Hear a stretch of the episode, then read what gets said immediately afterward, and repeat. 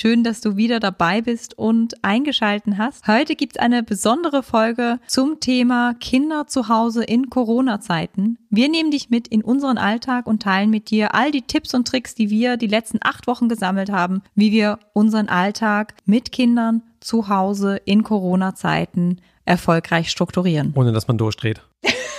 das ist gut. Herzlich willkommen zum Agile Growth Podcast, dem Podcast für alle Berufstätigen, die durch agile Methoden mehr Zufriedenheit in ihrem Leben erschaffen möchten.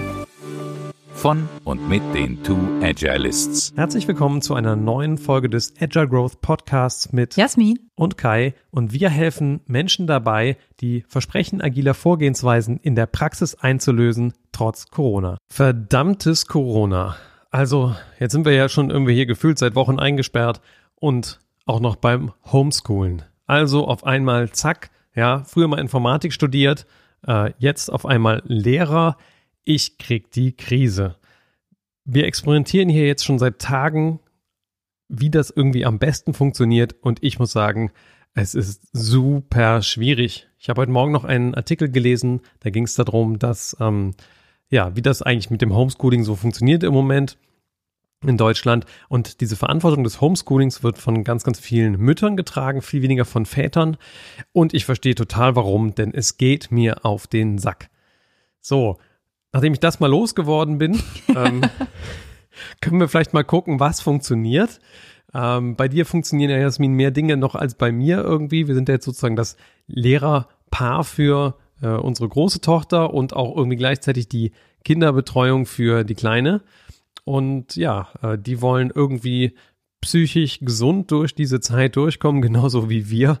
Und das allein ist schon eine echte Herausforderung. Und ich weiß das auch von meinen Kollegen in meinem Team, die teilweise drei, vier Kinder haben und irgendwie die homeschoolen, dass das eine riesen, riesen Herausforderung ist, die man gerade mal so aufs Auge gedrückt bekommt, seitens gefühlt Kultusministerium sagt, hier hast du mal ein paar Arbeitsblätter, setzt euch mal zu Hause hin. Wenn es gut läuft, gibt's noch ab und zu einen virtuellen Call, wo man den Lehrer mal sehen kann. Aber eigentlich ist es eine Riesenkatastrophe. Die Schweiz macht das da ja einfach mal andersrum. Die sagt ja irgendwie, es gibt gar keine Matura-Prüfung. Ähm, da kommt dann einfach mal der Jahrgang komplett ohne irgendwie Bildungskontrolle äh, weiter und auf den Arbeitsmarkt. Ob das so eine gute Idee ist, glaube ich ehrlich gesagt nicht. Aber hier den Load bei uns auf der Familie auch noch ne neben der Arbeit zu unterrichten, ich finde es heftig. Und genauso heftig wie es ist, waren die letzten Tage auch ein bisschen schön. Ähm, zumindest für mich, ich glaube aber auch für Kai und für uns als Familie. Und deswegen passt dieses Thema auch zum Agile Growth Podcast, weil wir auf jeden Fall als Eltern aber auch als Individuen und als Familie extrem gewachsen sind an der Situation. Und das passiert ja immer wieder, wenn wir Menschen in schwierigen Situationen sind, in herausfordernden Situationen sind, in Situationen sind, die uns aus der Komfortzone herauslocken, aus unserer täglichen Routine herauslocken, dann birgt das auch Wachstum. Und wir sind gewachsen und deswegen wollten wir auch ein paar Dinge, die uns aufgefallen sind, gerne mit dir teilen. Für uns waren sie sehr, sehr wertvoll. Wir hoffen, für dich sind sie auch wertvoll. Und das ist gerade der erste Punkt, der Kai auch schon angesprochen hat. Ihm geht Homeschooling total auf den Sack. Ich mache es auch nicht so gerne, aber es funktioniert irgendwie besser und vor allem merke ich, dass die Bindung zu meiner Tochter auf einer ganz anderen Ebene sich entwickelt und wir haben für uns rausgefunden, wir müssen nicht alles können. Es müssen nicht beide Elternteile alles können. Das ist, glaube ich, unser erster Tipp Nummer eins ist, wir haben für uns rausgefunden, wir machen das mit unseren Kindern, was wir gut können. Das heißt, wenn Kai das Homeschooling übernimmt, dann ist das eher, ich, er sitzt mit unserer Tochter am Frühstückstisch unten, nachdem er abgeräumt ist, am Küchentisch. Unsere Tochter macht ihre Schulsachen am Küchentisch und guckt dass sich das Kanban-Board an, sie zieht sich selber Sachen und sie arbeitet neben ihm. Wenn er mal drüber guckt, ist gut. Wenn die Mama dann runterkommt, schimpft sie meistens noch irgendwie, weil er es nicht richtig korrigiert hat. Das versuche ich mittlerweile auch zu lassen, weil ich merke, das ist seine Art, wie er das macht und das ist okay. Ich mache es anders, ich mache es mit ein bisschen mehr Unterstützung. Unsere Tochter ist in der zweiten Klasse, das heißt, sie braucht ein bisschen mehr Unterstützung, um rein das Herangehen an, ans Arbeiten zu lernen. Das kann sie noch nicht so gut. Ist ein sehr kluges Kind, die ähm, macht ihre Aufgaben auch sehr, sehr gut, aber gründlich arbeiten und so weiter. Das ist nicht so ganz ihrs. Das heißt, wenn man nur nebendran sitzt, dann sind die Blätter eher ausgemalt als ausgefüllt, weil sie das halt spannender findet. Ich muss akzeptieren, ist auch okay, ist deren Art, das zu tun. Ähm, und auf der anderen Seite macht Kai ganz viele andere Dinge, die super wertvoll sind für unsere Kinder. Also die gehen raus und machen Feuer im Garten. Kai hat einen ganzen Sportunterricht mehr oder weniger übernommen. Das heißt, ähm, unsere Kinder machen mit Kai jeden Tag Freeletics was wir Sportunterricht nennen, hätten wir auch nicht machen müssen, aber es ist unsere Art, wie wir Sport in den Alltag irgendwie integrieren. Und das macht super viel Spaß und ist für die so, so wirkungsvoll, auch in der Selbstwirksamkeit das zu lernen. Boah, ich kann mit Papa Sport machen und ich kann mit Papa mithalten. Das ist ganz, ganz toll. Ich merke, es hat viel mit dem eigenen Anspruch zu tun, den man hat. Und ähm, ich habe teilweise in sozialen Medien Beiträge gesehen und gehört von Leuten, die sagen, ich homeschoole einfach gar nicht. Das ist nicht mein Job. Ja, das müssen dann nachher das Bildungswesen danach auffangen. Und ähm, auf der anderen Seite könnte man sagen, wäre dann ich homeschoole perfekt. Und ich bin da ganz klar irgendwo in der Mitte. Ich denke mir, die Zeiten sind gerade so schwierig, wenn man Eltern ist, Arbeitgeber oder Arbeitnehmer ist und noch versucht, irgendwie sein Privatleben beieinander zu halten, dass der Anspruch daran, dass mein Kind jetzt perfekte Dinge abliefert, für mich persönlich zu hoch ist. Das kostet mich viel zu viel Energie und Nerven, um mit meinem eigenen äh, Leben zurechtzukommen, möchte ich sagen. Denn ähm, das braucht auch immer wieder Achtsamkeit.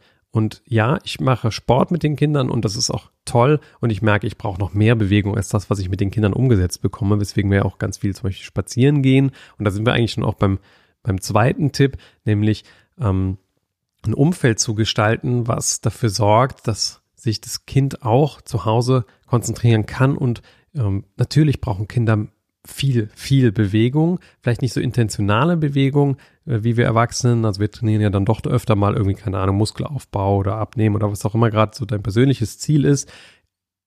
Wir haben festgestellt, wenn die Kinder draußen waren, mit uns eine Stunde spaziert haben, danach geht's dann auch wieder am Schreibtisch viel, viel besser. Während im anderen Fall irgendwie gefühlt die ganze Zeit rumgehibbelt wird und mal zwischendurch mal vom Stuhl fällt, weil einfach diese Energie irgendwie raus will und diese Natur einfach unglaublich gut tut, weswegen wir eigentlich mittlerweile jeden Tag ein bis zweimal draußen sind. Meistens vormittags im Garten und wir haben Gott sei Dank einen und nachmittags ähm, gehen wir eine Runde am Fluss spazieren und ähm, da auch eine große Runde, eine, die wirklich nährt und die auch wirklich zum Abschalten einlädt. Und darüber die Brücke zu schlagen ins Berufsleben, auch das ist etwas, was ich mit den Teams, die ich unterstütze, regelmäßig diskutiere.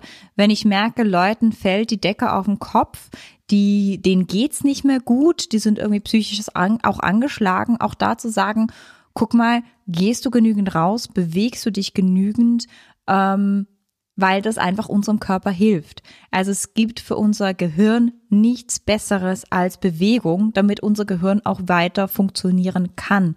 Und wir brauchen das jetzt auch in Zeiten von Homeoffice so, so dringend. Deswegen ähm, als Scrum Master zum Beispiel kreieren wir Systeme, wo Menschen optimal arbeiten können, mit Freude und mit Lust arbeiten können und Systeme zu kreieren, wo Bewegung möglich ist, wo es fast nötig ist, sich zu bewegen, ist ein Teil unserer Arbeit als Eltern, aber auch unserer Arbeit, wenn wir als agile Coaches in die Unternehmen gehen. Zum Beispiel habe ich mir, weil ich gemerkt habe, ich stehe ganz viel an meinem Stehschreibtisch, was ganz toll ist, dass ich einen habe überhaupt. Aber ähm, das ist mir noch zu wenig Bewegung. Ich habe mir so ein Board geholt, wo ich mich draufstellen kann und so auf der Stelle noch laufen kann. Einfach, dass ich, dass ich noch ein bisschen mehr Bewegung habe, weil ich einfach merke, dass mein Gehirn dann besser funktioniert. Und so machen wir das auch mit unseren Kindern. Wir haben ja schon drüber geredet, über die Pomodoro-Technik, wo man 20 Minuten fokussiert arbeitet und dann 5 Minuten Pause macht. Ganz oft mache ich das mit unserer größeren Tochter wirklich so, dass wir 20 Minuten konzentriert arbeiten und dann 5 Minuten tanzen oder fünf Minuten Hampelmänner machen oder fünf Minuten irgendwas machen. Was sie in diesen fünf Minuten nicht machen darf, und da bin ich als Mama streng, ist sich irgendwo hinsetzen und mit dem Tablet rumkickern, weil das ist wieder kognitive Belastung. Also sie soll da wirklich was ganz anderes machen und so Sachen wie halt zusammen tanzen etc., das tut gut. Und wie ich schon gesagt habe, ich merke, die Beziehung zu meiner Tochter ändert sich gerade auf einer anderen Ebene. Wir erreichen ein, ein völlig anderes Niveau und auch eine völlig andere Zusammenarbeit zusammen. Ähm, und das ist total schön, das zu beobachten, wie sich unsere Beziehung sehr stärkt. Wie auch immer mehr aneinander geraten, aber meine Tochter und ich auch gerade ganz gut lernen, miteinander zu streiten. Und ne, Streit ist nicht unbedingt positiv. Ich streite nicht gern mit meinen Kindern, ich streite auch nicht gern mit meinem Mann, ich streite mit niemandem gerne. Nichtsdestotrotz lerne ich gerade so viel mehr über die Bedürfnisse meines Kindes und mein Kind lernt auch so viel mehr über mich als Mutter und über meine Grenzen.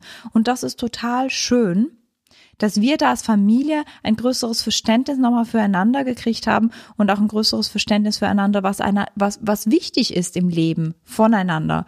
Und das ist total schön, mit meiner Tochter zu ergründen, warum sie denn überhaupt lernen möchte. Und das wäre für mich der dritte Tipp, denn ich merke, dass, obwohl, mir, obwohl ich das sehr anstrengend finde, diese Corona-Zeit, die hat in diesem Punkt auch wirklich etwas Gutes. Und der dritte Tipp ist vielleicht die Einladung dazu, mal drüber nachzudenken, inwiefern tut das deiner Familie eigentlich gut, was gerade passiert oder deiner Partnerschaft. Oder wenn du alleine bist, inwiefern tut dir das gut? Was sind diese Kraftquellen, die da drin stecken? Ich merke das an unserer Kleinen, die spricht in letzter Zeit öfter davon, äh, vom Corona-Wegfest. Ja, so nennt die das. Äh, da freut die sich schon ganz toll drauf, endlich wieder ihre ganzen Freunde wiederzusehen und die sollen dann alle kommen zum Corona-Wegfest und die Kindergartenfreunde auch und so weiter. Und das ist ja ganz schön. Man merkt also auch, selbst die Fährige vermisst also äh, etwas von dem, der Normalität. Und eben auf der anderen Seite, wir haben unglaublich viel Kontakt innerhalb unserer Familie und auch einfach Zeit, die andere Dinge entstehen lässt. Und die ist bei weiß Gott nicht nur negativ, sondern es ist wirklich auch viel vielleicht, wie man so früher mehr zusammengelebt hat, irgendwie vielleicht vor tausend Jahren oder so, wirklich so dieser, ähm, dieser kleine Tribe und man verbringt wirklich, weiß ich nicht, äh, viel Zeit einfach miteinander oder so, wie ich es mir im Mittelalter vorstelle, irgendwie auf dem Feld, irgendwie, ähm, die Babys hängen irgendwie im Baum, äh, in, in so einem Stofftuch drin und man, man ist irgendwie viel mehr aufeinander. Und das gibt den Kindern natürlich auch so ein gewisses Grundvertrauen. Und wir haben hier an der Tür zu meinem Büro mittlerweile eine rote Lampe angebracht, oder so ein roten Leuchtdiodenstrip und immer wenn der leuchtet, dann signalisiert es den Kindern jetzt auf keinen Fall reinkommen. Also da muss schon die Welt zusammenbrechen und am besten kann man auch vom Kinderhandy dann anrufen und gar nicht erst reingehen. Die haben so ein altes, ausgedientes Smartphone, was eigentlich nur telefonieren kann und können dann im Notfall anrufen, wenn sie irgendwas brauchen. Und ja, so merken die auch, okay, meine Eltern sind die ganze Zeit hier und die sind auch mal beschäftigt und die sind auch mal nicht verfügbar. Da muss ich jetzt wohl selber gucken, wie es läuft oder mit meiner Schwester gucken, wie ich zurechtkomme. Und es gibt eben viele, viele Zeiten, in denen diese rote Lampe nicht an ist, denn wir haben entschieden, dass wir im Regelfall bei der Arbeit mit unseren Teams verfügbar sind für unsere Kinder. Das heißt, die dürfen hier reinkommen. Wenn es jetzt ein kritischer Termin ist, und das kommt immer mal wieder vor, und da finde ich diese Abgrenzung auch hilfreich, dann ist bei uns die rote Lampe an. Wir mussten das am Anfang zwei, dreimal nochmal klar machen, was das heißt, aber rote Lampe an heißt eben jetzt nicht rein. Und die ist bei uns am Tag, ich würde sagen, maximal eine Stunde, vielleicht anderthalb Stunden an in Summe. Das heißt, es gibt sehr, sehr viel Zeit für die Kinder, äh, direkten Zugriff auf uns zu haben. Und natürlich, wenn jetzt die rote Lampe an ist, wie gerade während wir podcasten, sorgen wir dafür, dass die Kinder äh, gut versorgt sind. Und jetzt gerade macht die große Mathematik ähm, an einer Mathe-App, die die Kleine auch spannend findet. Und da ist die erstmal 45 Minuten beschäftigt und sorgt dafür auch noch ein bisschen ihre Mathekenntnisse hoch zu pushen.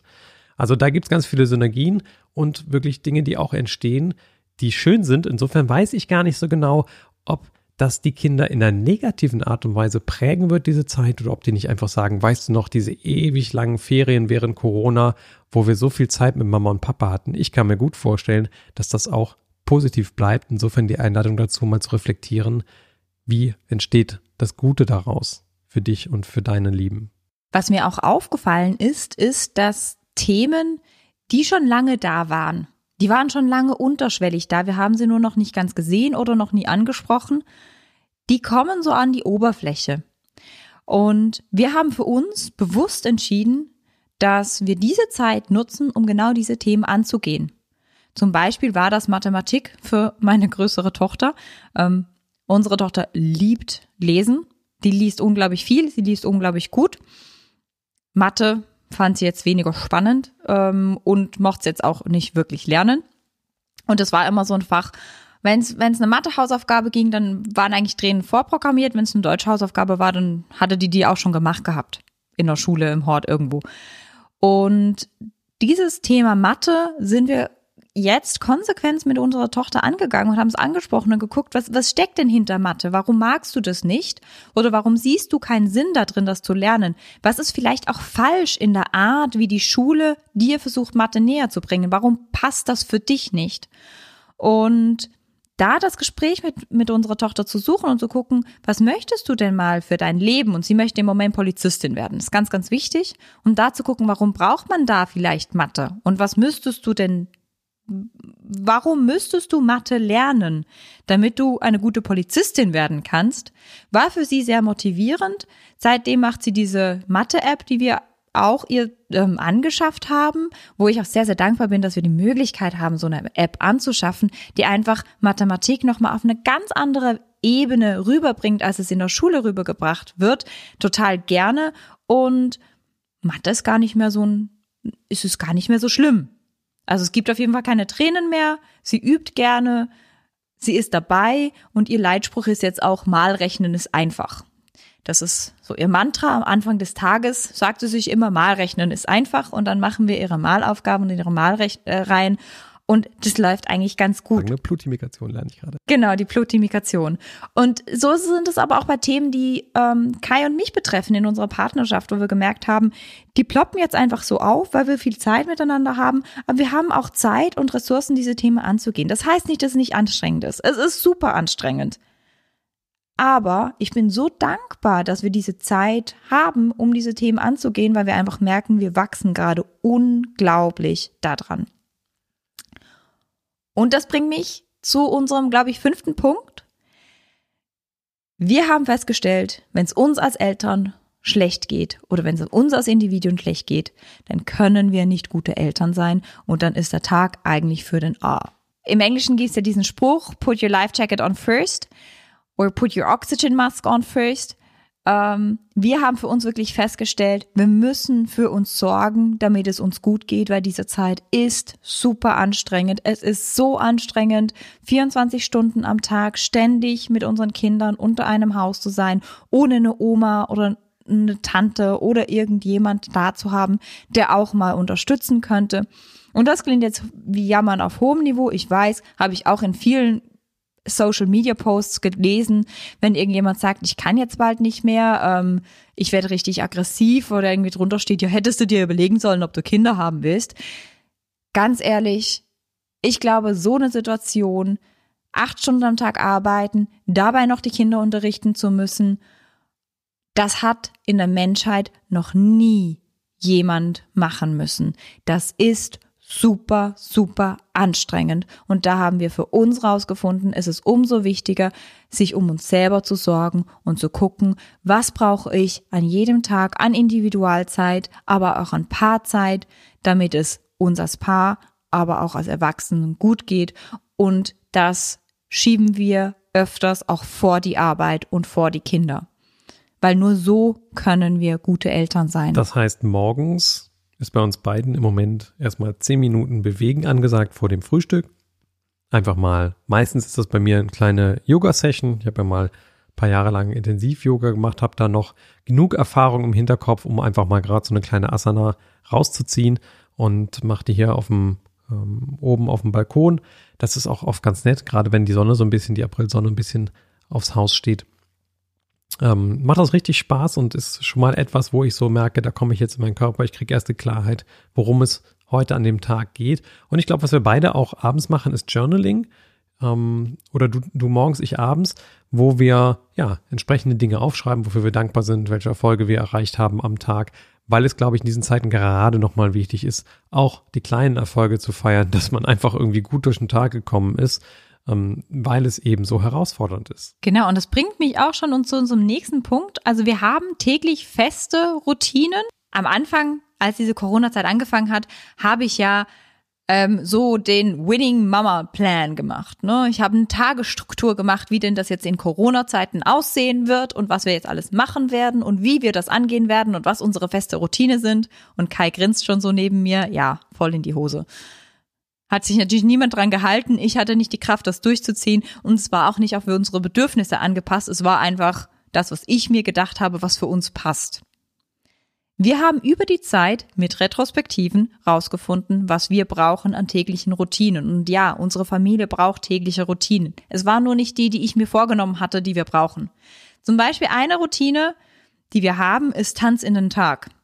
Wir tanzen morgens immer ein Lied zusammen und Kai und ich sind nicht unbedingt gut im Routinen einhalten. Aber wenn wir das vergessen, dann werden wir von unseren Kindern sehr dran erinnert, dass wir jetzt schon am Frühstückstisch sitzen, aber noch nicht Tanz in den Tag gemacht haben. Ist eine ganz, ganz wichtige Routine für unsere Kinder, dass wir morgens ein Lied tanzen und feiern, was wir am Vortag geschafft haben.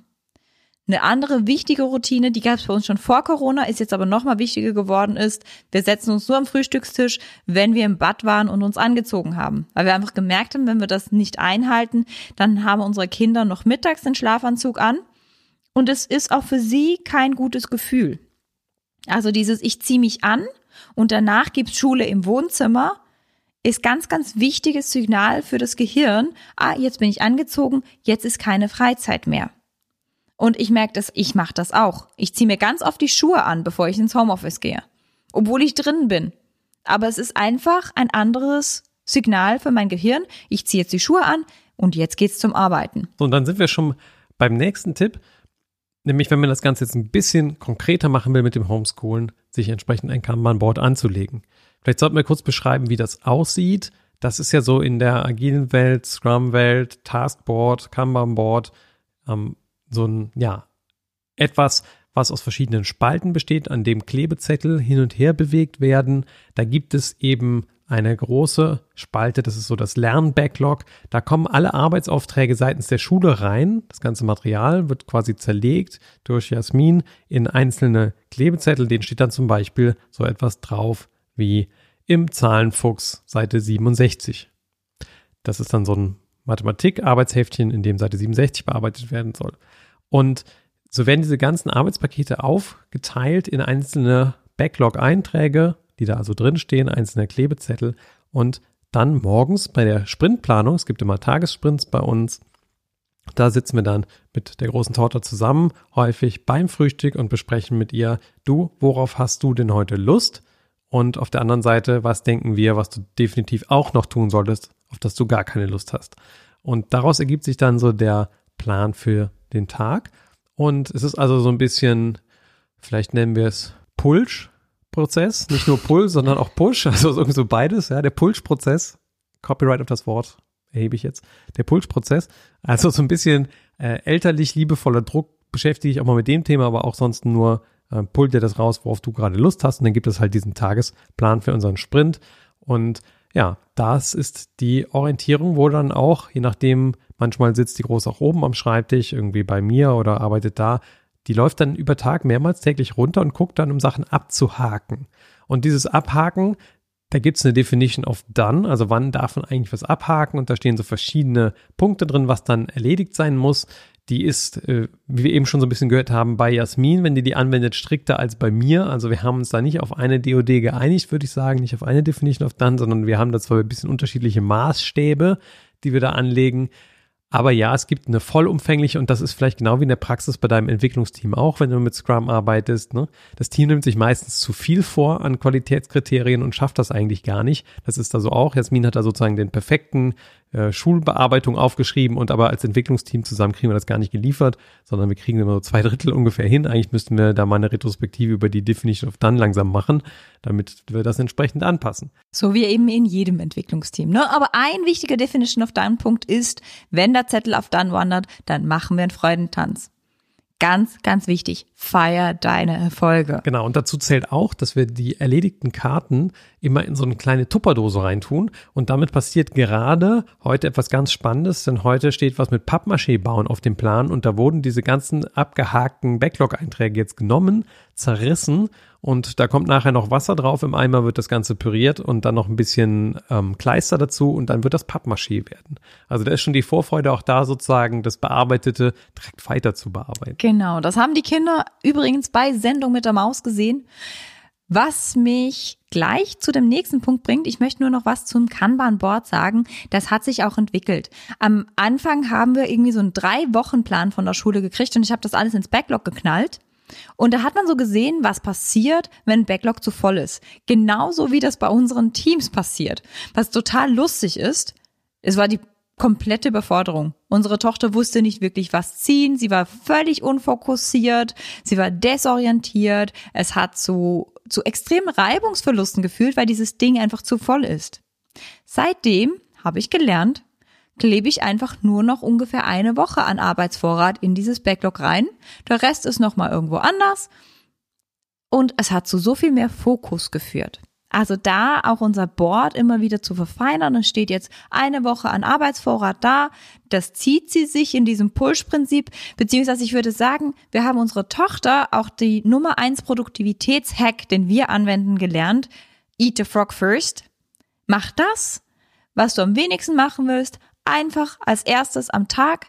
Dann hat zwei Dinge. Erstens hast du es dann schon gemacht und zweitens bist du stolz auf dich, dass du schon das, was du am wenigsten machen wolltest, gemacht hast. Das war am Anfang immer Mathe.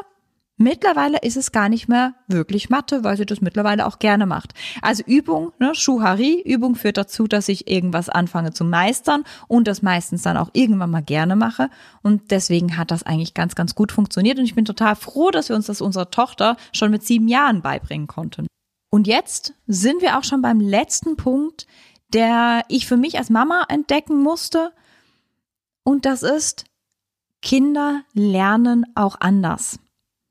Das weiß ich auch aus der Psychologie raus, aus der Neurobiologie raus. Natürlich ist Schule wichtig und akademischer Erfolg ist in unserer Welt einfach sehr, sehr wichtig. Und mir ist es auch wichtig, dass unsere Tochter ihre Schulaufgaben macht. Also wir hatten diese Diskussion, wollen wir homeschoolen oder lassen wir es bleiben? Die hatten wir bei uns zu Hause. Und wir haben entschieden, ja, wir machen Homeschooling.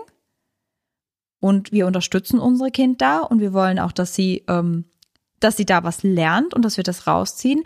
Aber auch damit einzubeziehen, Kinder lernen auch auf ganz, ganz andere Weisen. Und Spiel ist unglaublich wichtig für Kinder, um zu lernen. Und da nicht in den Drang zu verfallen, meinem Kind den ganzen Tag Bewegungs-, Betreuungs-, Kreativitätsangebote zu machen. Das ist ganz wichtig. Eine von Kais Mitarbeiterinnen hat mal gesagt, also wenn mir noch irgendjemand einen Tipp per WhatsApp schickt für Muttis im Homeoffice, dann kriege ich die Krise. Und so geht's mir auch. Die Kinder brauchen doch nicht ständig Betreuung. Die können auch mal frei spielen und gerade da entwickeln sie so viele Kompetenzen. Sie entwickeln Sozialkompetenzen, sie entwickeln Kreativitätskompetenzen, sie entwickeln ein Gefühl von Flow und das ist so wichtig. Also allein die Kreativität, die die da reinstecken, das Wohnzimmer zu verwüsten, da muss ich auch mal wieder sagen, Hut ab, ja, gut gemacht. Das bleibt natürlich nicht aus, ne, dass das eine oder andere dann mal irgendwie unter die Räder kommt, was man sich anders vorgestellt hat. Und auch aufräumen haben die Kinder gelernt. Und das ist ein Thema, was auch lange, lange brach lag und mittlerweile täglich funktioniert, dass man abends auch entsprechend aufräumt. Und zwar in den Gemeinschaftsräumen öfter als in den als im Kinderzimmer selbst. Aber auch da merkt man so dieses konstante Zusammenleben, dass da mehr Verständnis bei den Kindern entsteht dafür, was eigentlich unser Zusammenleben ausmacht. Auch total schön. Ähm, ich koche. Meistens koche ich. Mittlerweile bedanken sich unsere Kinder fürs Essen. Das ist total schön. Das hat vor Corona-Zeiten hat sich niemand fürs Essen bedankt. Mittlerweile kommt ganz oft Danke, Mama, dass du gekocht hast. Jetzt räumen wir den Tisch ab. Das finde ich für eine Vier- und für eine Siebenjährige unglaublich gut, dass sie das realisieren. Und für mich war es auch ein ganz wichtiger Punkt, zu lernen, dass meine Kinder ganz viel mitnehmen, wenn sie im Haushalt mithelfen und da vielleicht auch ein bisschen mehr mithelfen müssen als vorher. Mir aber auch geholfen wird dabei, weil das war für mich immer so ein Balanceakt. Ne, räume ich jetzt das Wohnzimmer auf, dann bin ich nämlich schneller fertig. Oder lasse ich mich auf das Geknatsch und den Streit ein, bis sie mal das Wohnzimmer anfangen aufzuräumen. Das braucht einfach ein bisschen mehr Kraft. Jetzt, wo ich diese Kraft aufgewandt habe, ist es, wird's immer wie einfacher. Das ist der eine Punkt. Und der zweite Punkt ist auch wirklich, dass sie das unglaublich gut machen, stolz auf sich sind, also wirklich ein Stolz und, und eine Selbsteffizienz für sich erleben und auf jeden Fall auch unsere große Tochter ganz, ganz viel davon profitiert. Also unsere große Tochter muss, wenn die rote Lampe an ist, auch öfters auf die kleine Tochter aufpassen, wo ich dann sage, okay, guck mal, du bist jetzt die Babysitterin von deiner Schwester, bitte überleg dir mal, was du mit ihr machen möchtest, die nächste halbe oder die nächste Stunde. Und die überlegt sich so viele ganz tolle Sachen, die sie mit ihrer kleinen Schwester macht. Und sie übernimmt da so viel Verantwortung. Das ist für sie eine ganz tolle Erfahrung die zu sehr viel Stolz und sehr viel, einem, einem ganz guten Gefühl führt von, ich kann was bewirken in dieser Welt, was so unglaublich wichtig für Kinder und für Erwachsene ist. Deswegen beziehe ich unsere Kinder viel, viel mehr ein in den Haushalt und finde, sie profitieren davon extrem. Ja, du hast in dieser Folge ganz viele von unseren Erfahrungen gehört, was uns weiterhilft im Moment in diesen schwierigen Corona-Zeiten eine Sache, die wir herausgefunden haben, ist, dass so eine ganz klare und rigorose Struktur ähm, nicht so unsere Sache ist, sondern wir manche Dinge sehr radikal durchführen, zum Beispiel morgens irgendwie zu tanzen mit den Kindern, weil das ist irgendwie ein Punkt, der muss irgendwie stattfinden, das hilft den Kindern in den Tag zu kommen, dass man sich anzieht vom Frühstück und so weiter. Aber dass wir sonst eher so mit so einem flexiblen Flow unterwegs sind, den wir in einem Kanban-Board organisiert haben. Also so eine Art Taskboard, wo man im Prinzip sieht, was steht denn insgesamt an diese Woche, was ist für den heutigen Tag relevant und unsere Tochter entsprechend selber den Fortschritt, Lernfortschritt darin aktualisieren kann, damit sie mehr Verantwortung dafür tragen kann, was da entsprechend gefragt ist. Dabei hilft uns eine Definition of Done, die sagt, was heißt denn eigentlich fertig? Und auch da, wir haben irgendwie echt eine tanzende Familie mittlerweile hier, wird ein bisschen gedanced, fünf Minuten, wenn entsprechend ein Punkt abgehakt wurde. Häufig auch mit entsprechend lauter Musik, bei mir meistens ein bisschen elektronischer als bei Jasmin. Ähm, auf jeden Fall macht Spaß. Dann geht es um die Balance zwischen Freizeit, also draußen sein, in der Natur sein, eine Runde spazieren gehen, wirklich mal abschalten, ein bis zweimal am Tag, was uns sehr dabei hilft, dass wieder Konzentration frei wird für die Sachen, die anstehen am Tag. Was für uns auch ganz, ganz wichtig ist, ist wirklich unsere eigene, unser eigenes Glas aufzufüllen, zu uns selber zu gucken, gucken, dass es uns gut geht, damit wir auch für unsere Kinder und für unsere Teams da sein können und zu realisieren, dass Schule nicht alles ist und Kinder auf ganz viele verschiedene Arten lernen, unter anderem über Haushaltsarbeit, aber auch über Langeweile und wir diese freien Räume für unsere Kinder kreieren, damit sie da besonders viel Kreativität auch erleben können. Und jetzt freuen wir uns auf die Pappmaché-Figur mit alten Kanban-Klebezetteln. Die gleich zusammengebaut werden wird. Wenn dir diese Podcast-Folge gefallen hat, freuen wir uns, wenn du sie weiterempfiehlst in deinem Netzwerk und wir uns bald wieder hören beim Agile Growth Podcast. Schön, dass du da warst. Deine Jasmin und dein Kai.